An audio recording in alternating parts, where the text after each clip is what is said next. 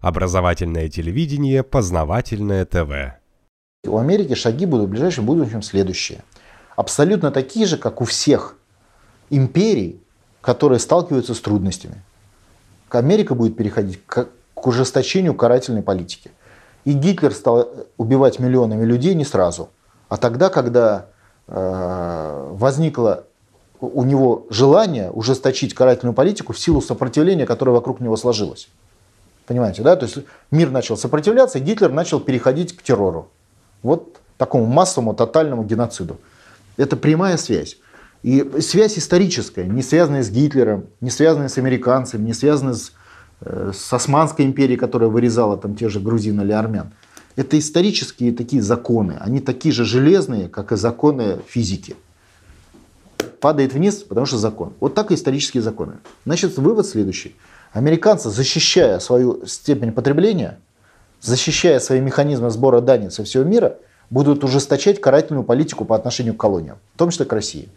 Мы это видим, они уже в Африке очевидно это ужесточают, в Европе очевидно это ужесточают, в России готовятся ужесточать и точно будут это делать, вплоть до бомбежек.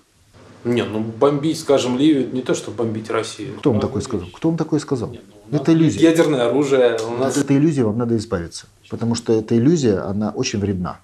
Она создает чувство успокоенности, а это на самом деле ерунда. У Украины тоже было ядерное оружие, пока она его не отдала по требованию американцев. Я так просто напоминаю. И Украина была крупнейшей мировой ядерной державой сразу после 1991 года она э, перестала такое быть в течение буквально нескольких лет. Потому что американцы этого потребовали. Знаете, как не хотели украинцы отдавать ядерное оружие? Ну, приказали, отдали.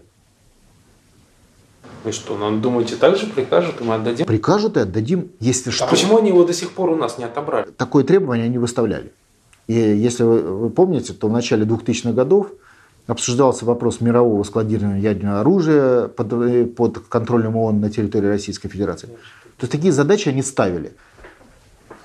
Путин, откровенно говоря, в этих задачах их э, кинул, потому что они на него давили, и он не выполнил это их требование. Но, как, как, но они разобрались в том, что он категорически его не выполнит только где-то года через 3-4, после того, как он пришел к власти. Это позволило ему укрепиться, и, скажем так, это же мягкая сила. То есть, если вопрос не продавливается, он не снимается с повестки дня он продолжает давиться, просто откладывается на, на будущее решение этого вопроса.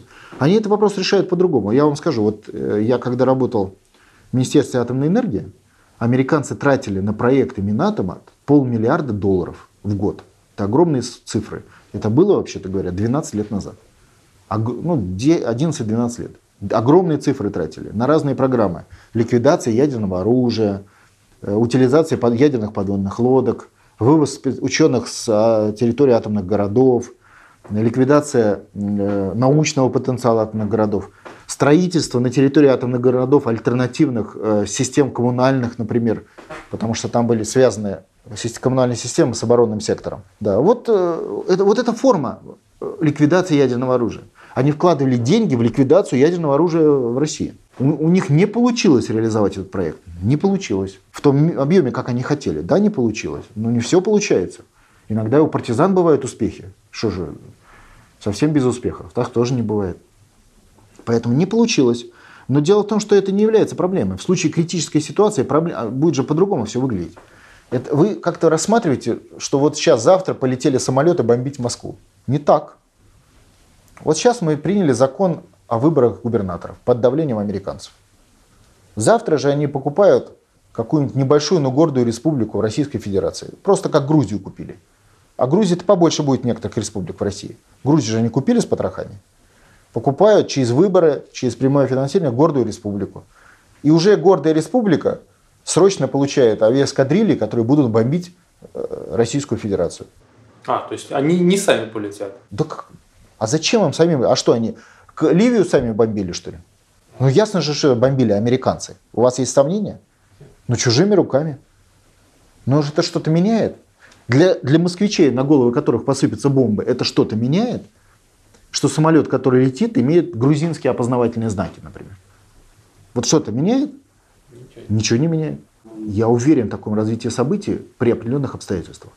То есть, если произойдет выдавливания ими Путина и национального, э, как бы ликвидация национального курса, американцы обязательно примут решение о ликвидации Российской Федерации.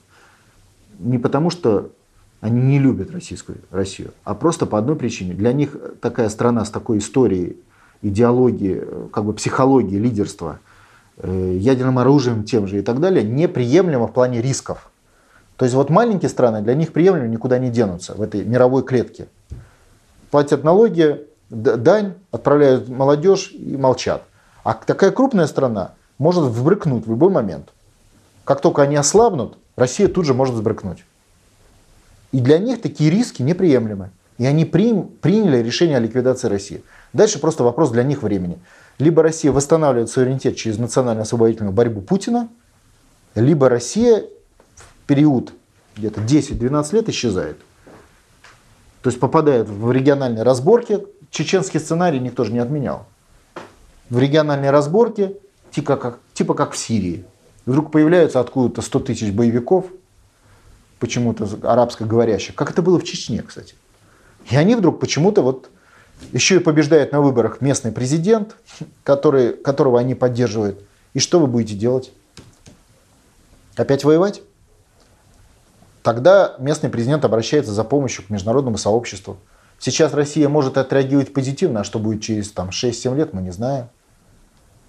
Особенно если выдавит Путина. Все просто. А если это будет не Путин, значит какой-то новый, ну, неизвестный, ну, самый жесткий сценарий, неизвестный руководитель говорит, как Горбачев, ой, я против крови, давайте отпустим эту республику, а заодно и все остальные. Все, сценарий удался.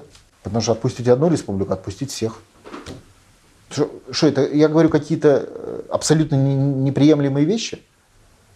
Легко. Вот этот сценарий абсолютно реален. Он работает уже в десятках стран. Мы это видим, на наших глазах это происходит. Почему он не, не, не реален в России? Потому что мы такие внутренне гордые, у нас фига в кармане. Нет. Раз этот сценарий сработал в 91-м, почему он не сработает сейчас? Почему не сработает? Все, все то же самое. И проблема только в одном, что в люди, людях, которые оболванены пропагандой и не находят в себе сил эту пропаганду убрать, начать думать о своей стране и о своем будущем, кстати, и будущем своих детей. Поэтому я лично считаю, что проблема России прежде всего в том, 91 года в предательстве поколения, которое тогда жило, а сегодняшняя проблема России в конечном итоге упирается в недостаток желания разобраться в текущих событиях в стране и в мире. То есть нежелание подумать о своей судьбе и о судьбе своей страны. Только в этом. Ну да. У нас, в принципе, специально так выращивают. Это правда. Но это и есть пропаганда. Да. Ну так э, вот должны люди определиться в России. Они свободные, свободный народ или стадо, которое американцы ведут на закладе. Вот и все. Соединенные Штаты Америки усилят идеологическую войну в России. То есть увеличат. Э, механизмы это очень простые. Вот как, допустим, принимает там, армия решение наступать на какой-то город врага.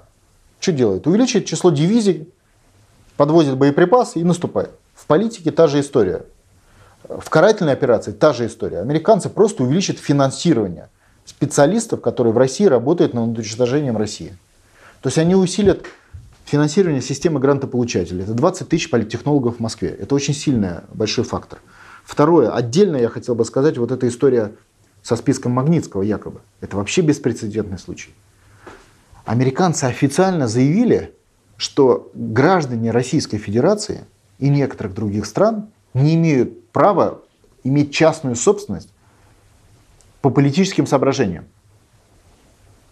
То есть просто потому, что это макартизм в чистом виде. Просто они создают список, в этот список они вписывают людей. Вот Алексеева вчера на встрече на круглом столе в Госдуме сказала, что мы внесем, мы внесем в список, э, это вот грантополучатели американские, которые в России, э, пожилая женщина, мы внесем в список Э, Магнитского, американского, американский, например, депутатов Государственной Думы, которые будут голосовать по такому-то закону так, а по такому-то закону так. Она открыто об этом сказала. Официально. Депутатам Думы? Конечно. Она сказала, вот кто будет по этому закону вот так голосовать, тот попадет в список. О чем суть этого списка? Он секретный. То есть это не список каких-то там э, прокуроров, ничего подобного. Это список по политическим соображениям, то есть охота на ведьм, людей, в отношении имущества которых Соединенные Штаты имеют право применить его арест или изъятие из счетов в банке. Где частная собственность? Никакого суда, ничего. Просто вроде бы у нас свобода частной собственности в Америке, как бы побор, ничего подобного. Частная собственность, а знаете почему? Потому что частная собственность не распространяется на рабов. Рабы в понимании американцев не имеют права на частную собственность. И вот эта психология господ и рабов у них есть. В русских они воспринимают как людей второго сорта. А уж если эти люди им чем-то не нравятся в России, автоматическое решение господина ликвидировать его, отнять у него собственность.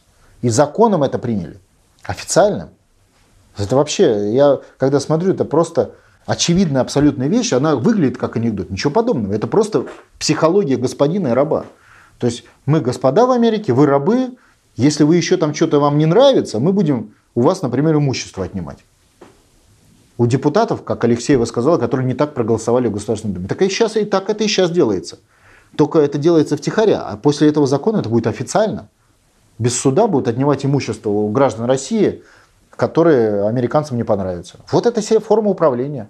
Я так понимаю, что имущество будут отнимать не только в Америке, но и в Европе, по всему Естественно, по всему миру, где американская юрисдикция может дойти. Но дойти она может и в России. Потому что система собственности в России завязана полностью на иностранную юрисдикцию.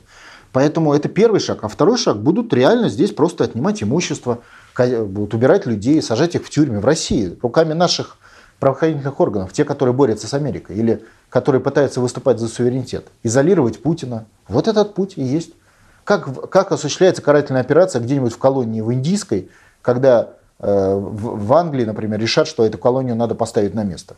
На место дают команду, и на местах там начинаются идти процессы арестов, изъятия имуществ, казней – привязывание к пушкам и выстреливание вот этих самых, значит, сепаратистов из России против Америки. Вот это путь, по которому пойдут американцы. Если в России найдет силы и, и сопротивление внутри себя этого пути, значит, этот путь будет внешний. То есть это э, будет э, бомбежки, как это вот было. Это будет э, с другими странами. Это может быть любой разворот событий. Поскольку мы вступаем в период глобального экономического кризиса, значит, американцы переходят в систему военного контроля.